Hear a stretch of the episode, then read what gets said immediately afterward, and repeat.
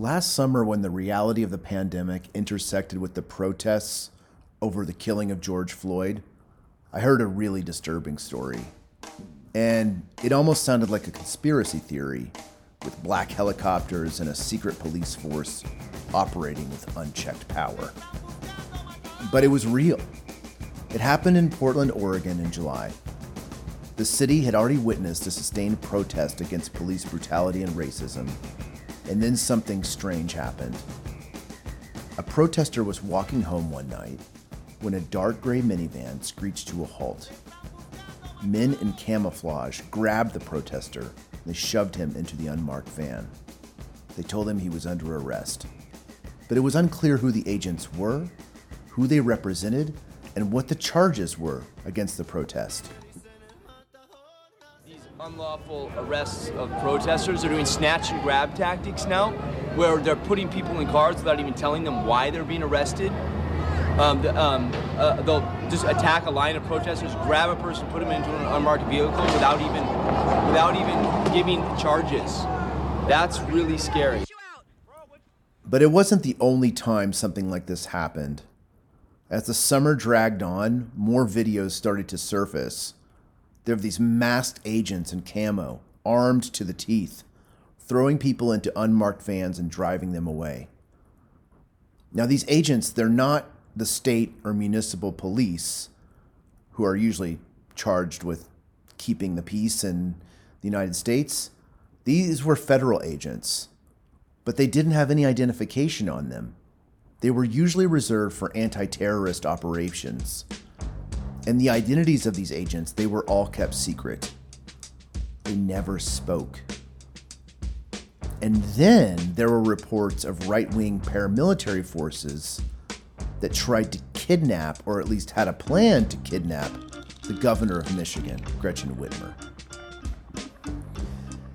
Now, the prospect of citizens being dragged off the streets without formal charges and paramilitary forces overthrowing parts of the government, well, that freaked a lot of people out. Protesters and paramilitary groups, they've exchanged gunfire, and there's been some casualties. And at the center of power, we have a populist president with authoritarian tendencies clearly showing off for a loyal base and feeding into wild conspiracies that undermine democracy. Now, this was something I'd seen and I'd studied for many years, not in North America or the United States, but in South America. I've been a Latin American studies professor an observer of the place for about 12 years. And I've watched rebellions and coups and dictatorships, but never did I think the United States would fall into the same trap of polarization, violence, and authoritarianism that Latin America endured for centuries. But that reality, it's here. And Donald Trump, he said plainly that he will not accept defeat on November 3rd. He spread misinformation about voting and undermined the very institutions of democracy. Sober minded people, some of them actually Republicans, are warning of a coup. And in that scenario, Trump either contests the election until the inauguration, or he simply refuses to leave office. And that, that could lead to a standoff between Trump loyalists and military officers who are sworn to uphold the Constitution. And what happens then? Well, history can be our guide. Perhaps it can give us some signposts and maybe tell us what we can and can't do. So, today on History X, Prelude to a Coup. We're going to look to Argentina in the 1970s and 80s to see what we can learn about how coups happen, how to survive them, and how to just deal in your own personal life as society starts to fragment around you. It's on History X, the show about what they didn't teach you in school. And I'm your host, Russell Cobb.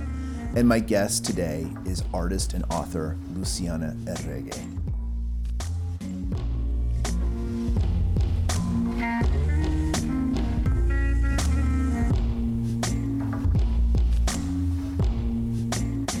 Uh, Luciana, could you just tell us a little bit about yourself? Yes, Russell. Um, thank you for having me here. Um, I was born in Argentina, immigrated to Canada. I did law school in Argentina, and then I raised my family in Canada. And late, I decided to go back to school when I had you as my prof in Latin American Studies. Um, after that, I went into a master's in art history and then on to a writer. And now I own a publishing house, uh, Laberinto Press, which publishes um, ESL authors and world literature in translation. That's the aim. So here I am. That's wonderful. And you have a new book. You yes. Like, yes. Thank you. Yes, the anthology that we produced as the first book of Laberinto Press called Beyond the Food Court, an anthology of literary cuisines. Can you take us back to those those years when you were little and yeah. tell us a little bit more about the political context, what was happening in Argentina?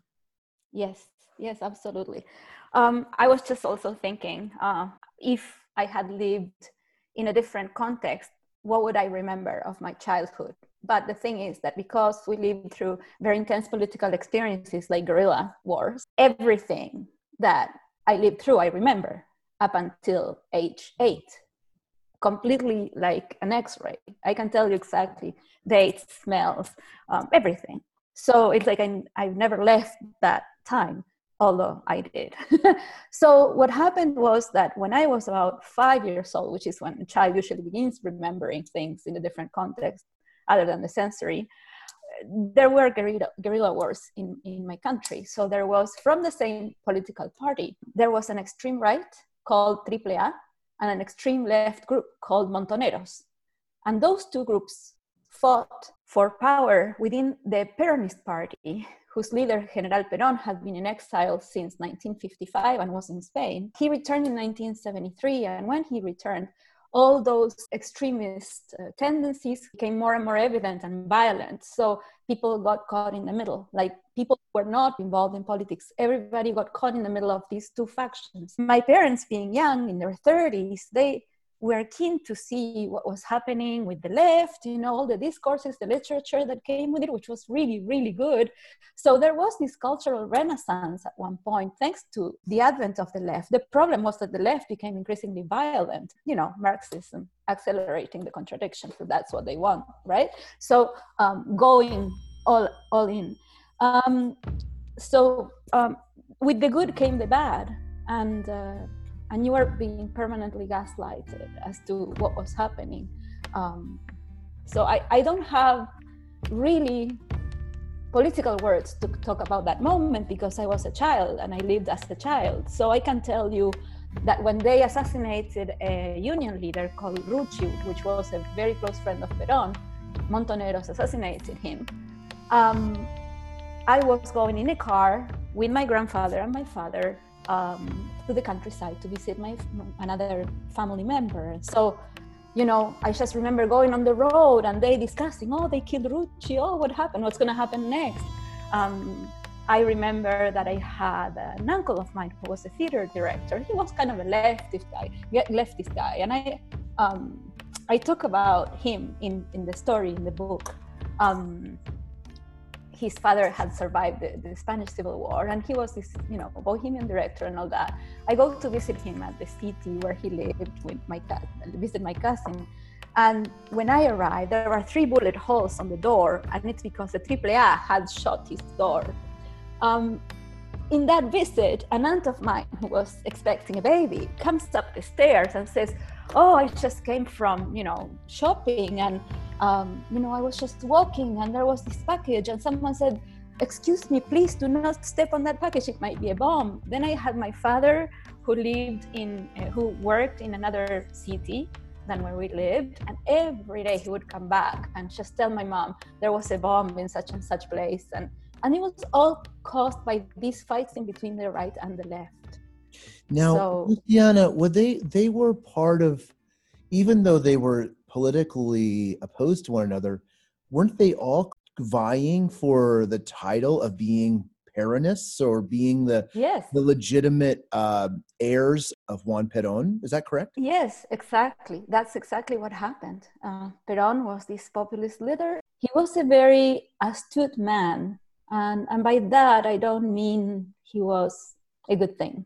He was astute in the sense that he you know, tried to control the monster he had created. First, co-opting unions, then kind of bypassing the tendencies of the left and being very unilateral in, in his uh, approach and you know utilizing a binary language and that's the other thing that i want to say sometimes if i like if i lack language to discuss populism and you will see that with populist leaders and you have to be very aware of that and that's one of the piece of advice that i have is that they generate by their sheer discourse a, a, vacuum. There is this semantic cloud that we get involved in, and we cannot get out of there. They construct this monstrous language bubble that we cannot move beyond because that's what they want. They don't want people to really establish dialogue and talk, they want to polarize.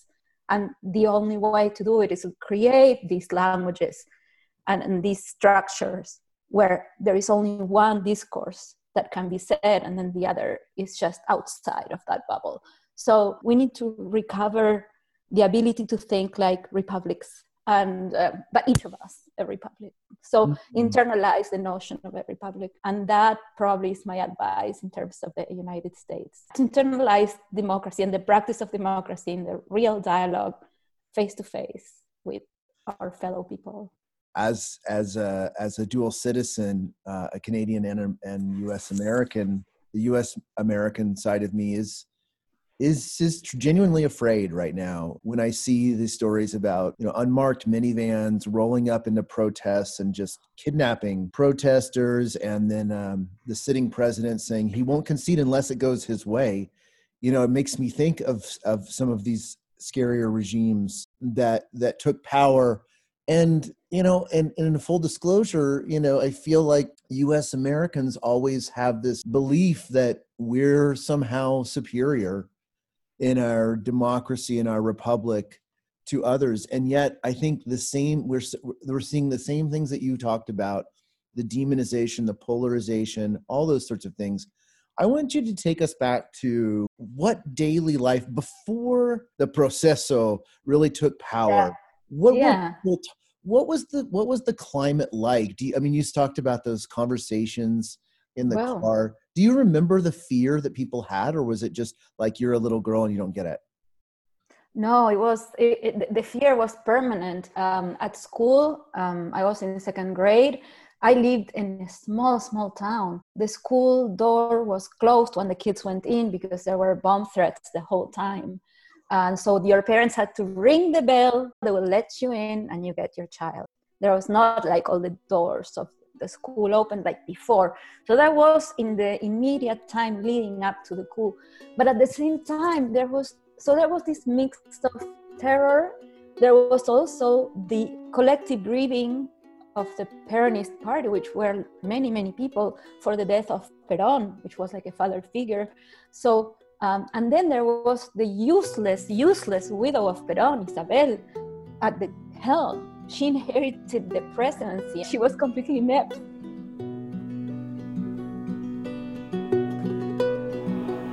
As the assorted henchmen, party officials, and ministers joined in the national hymn, they too must have wondered how much longer her presidency could survive. Hear mortals the sacred call liberty, liberty, liberty. Hear the noise of breaking chains, sang the crowd. On the sidelines, watching, listening, prepared, the army, knowing that when Isabel is finally dislodged, they will surely inherit a crumbling economy, worsening civil disorder, and the ruins of a political dream, Peronism.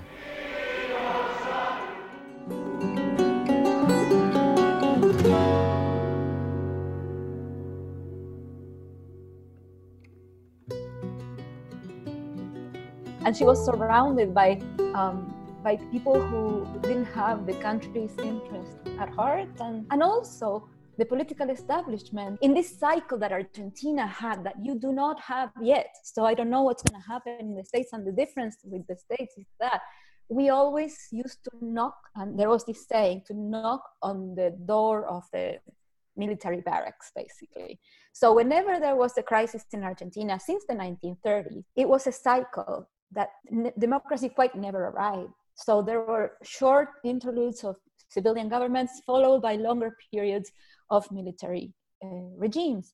But it was the same civilians who were in legislative assemblies that would knock on the door of the military, like, hey, sort this mess out for us. And the boots would mm-hmm. come. Right before Peron came, there was this Peronist president who was, but, but before there had been military people. So the thing is that it became faster and faster, these alternative, you know, governments of civilian, military, civilian, military, up until the fall of Isabel Peron and the coup. So at one point, people just wanted reassurances that there was going to be some order, there was not going to be hyperinflation. I mean, it was very hard as middle class people to live. And I'm saying middle class people because at the time, Argentina was largely middle class country with a very large middle class population. Is that uh, how you grew up in a middle class household? Yes, my father was a civil employee at a ministry. My mother was a teacher, nothing more middle class than that. But that was kind of like typical. It was nothing extraordinary, okay? And even the people working in factories, they could access cars. I mean, you know. As you said, it's like this didn't come out of nowhere. There's a back and forth between civilian and military government. Yeah. And yeah. then great feeling of insecurity in the people. And then finally, you have a, the most repressive military rule of all. Can do you remember when that happened and what that was like? Yes, I remember. I remember what I was doing that day on 1976, on the 24th of March. I was going to school as always. I was in the third grade. At the time, I would sleep in a sofa bed in the living room of my house, uh, facing the TV. I wake up that day to go to school, and my mom says, Yes, there was a coup. Isabel is no longer in power.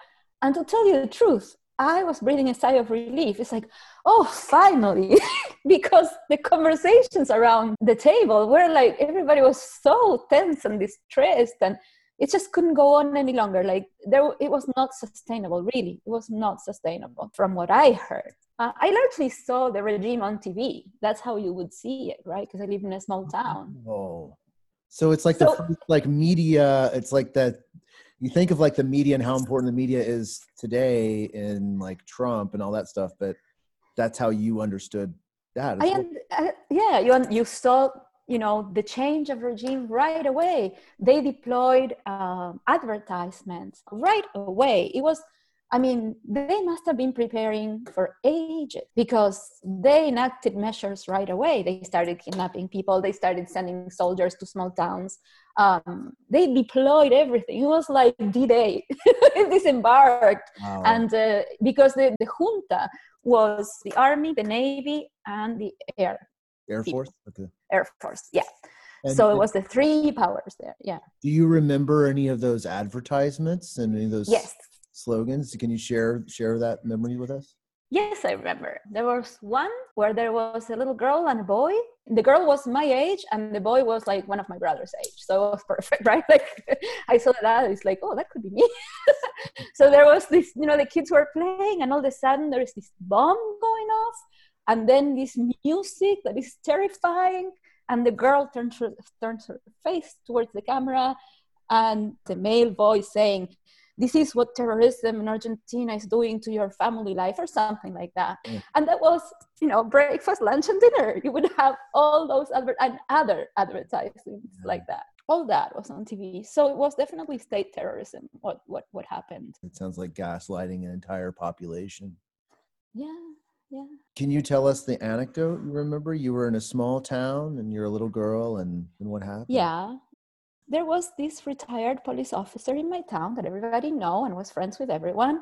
But when the military came, they asked him because there were these operations that the, the military was enacting where they would just sweep through towns, through little little towns, didn't matter where, because they combed the whole country. And my town had 15,000 people. Um, my parents had Latin American literature and music at the time. But who of their age didn't read Roa Bastos and all the other, you know, Rodolfo Walsh, who was later disappeared. This retired police officer decides to give out names to these soldiers because they had to go through the operation in my town. And so he just put together a list of names of people that had been in politics, one way or, or the other. And so uh, my parents were on that list, uh, as was my uh, art teacher. And so um, one day, yes, my mother was expecting my little brother anytime. She was pregnant, heavily pregnant, and I was told that the soldiers were coming to my house. And I was, of course, terrified, but they had to tell me. They knew, at least it didn't catch them by surprise. They were waiting for the soldiers. I vaguely remember my father hiding his material in my grandfather's little cellar. Anyway, the soldiers came. One of them said, we're not going to do anything to you, to me. So they kind of reassured us. We were just searching. We we're searching for things. They didn't tell us what they were searching for. They didn't bring, of course, a search warrant or nothing. They just came in, very polite, very fine. They searched, and my mother, you know, just next to me. I was clutching her, and I cannot remember any of anything else except that they left. At one point, they left and then i remember my father saying oh what a good thing that i hid all these you know discs and books and this and that. I remember that. But when i asked him see the gaslighting when you're a child goes both ways. It's the government that is gaslighting your parents. It's your parents that are gaslighting you because they don't want you to be afraid. So that's the thing. It's just like nobody is telling you the truth. And, and you cannot blame them. They were scared too and they didn't know how to process what was going on. So of course you know you understand your parents now. Um, but anyway when i asked them it's like hey do you remember hiding this and that? And he will go no we didn't. No i don't remember. And i know he did. Yeah my father denies that but i know that he did. See that's the other thing. When you grow in an authoritarian country authoritarianism just seeps through. Penetrates all layers of society, no matter how loving your parents are. There will always be an authoritarian component in your family dynamics. So it's all part of the same. So it's just to untie that and to untangle that. Um, and that's why I think that there is a lot of hope for you guys. And, and, and I don't know, I don't think it will be a coup. I don't think you will go through dictatorship. Yes, I think that there is populism of the worst kind and be very aware, but strengthen your institutions because that's something that's the piece of advice that i have. It's just like press on your legislators see what i mean work work work work. It's just a lot of a lot of civil awareness and uh, the awareness that you are a citizen that we didn't grow up with in argentina. So. mm. anyway. Yeah. Oh that's great. I'm glad you you mentioned about you you talked about your parents' attitude because that was actually really something I wanted to ask you. You know, I mean, it's how how parents dealt with that. Do you? It seems like you could take um, a couple different tacks. Like you could say, well, let's just let's just pretend like everything is normal, so the child has a sense of comfort and normalcy. Or you could use it as kind of a um, a teachable moment um, but then you could also get yourself in trouble. That's another thing, right? If you're saying authoritarianism is seeping through the school system as well. Uh, all I can say is that then later on, yes, talking to my father, yes, of course, they experienced fear. They just didn't let it show. My father, as I tell you the story, was in the story in the book was always making his asados. Those were you know that was religious for him. So they did also whatever they could to save their own sanity right? Um, they kept working and i never heard them discuss they didn't discuss any politics. And then when democracy returned they took center stage in my town. They would just you know participate in the political right. life of my country and they woke up. They just like they went to sleep for eight years they cowered like that they just uh-huh. like you know duck and cover they they managed the fear the best they could they kept their family safe well fed well clothed you know like survival i think that it was a lot of survival mode coping strategies there and then when democracy returned they returned to being active citizens. That's amazing. So when we began this conversation, you said that living under uh, an authoritarian regime had taught you maybe some survival strategies that could be applicable to us not necess- not even necessarily under an authoritarian um, figures but under the pandemic. Can you talk about that? Like what what what is what is living under authoritarianism to, to teach you about surviving a pandemic? Well it's basically that or my what my parents taught me that there are daily rituals that save you. What saved us were the asados from on sundays uh, it was the mate drinking. It was um, these little things and my parents helping us with homework or you know very very inane apparently inane routines but enjoying the smallest moments with the family. And i know that other families live differently or larger. I mean we still would go on holidays you know every you know every summer same town doing the same thing. So there was for them the reassurance of routine that saved us Um, and saved them i think. So also i wanted to contextualize that if you've lived through a dictatorship you not only have survived or not only do you survive or you are a survivor you know like when when when political refugees are you know portrayed in, in, in north american media or wherever or when you think of refugees it's like survive they survive. No no no no.